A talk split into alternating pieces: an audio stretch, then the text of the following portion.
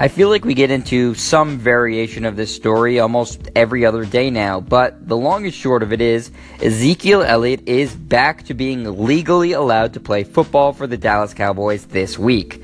The news comes after a court of appeals granted the Cowboys running back's request for a stay of his suspension until a panel of judges can hear Elliott's case.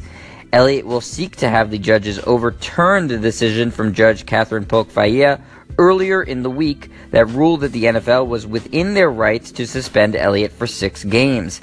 The judges panel is expected to meet this upcoming week, and if they rule against Elliott, his six game suspension will be back on. This whole process has been wrought with suits, countersuits, injunctions, appeals, more appeals, and has served as one giant headache for the Cowboys, Elliott, and the NFL.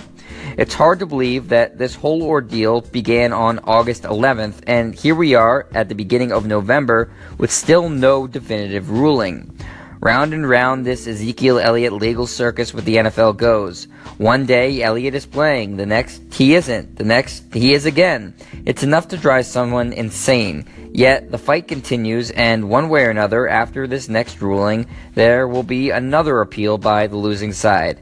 It's like the Doctor Who of NFL legal battles. It will seemingly never end. So, when we're all old and gray, I fully expect to still have no idea whether I can start Ezekiel Elliott in fantasy football that week. I'm Jet Stryer, and this is your home for the best quick hitting sports news only on Anchor.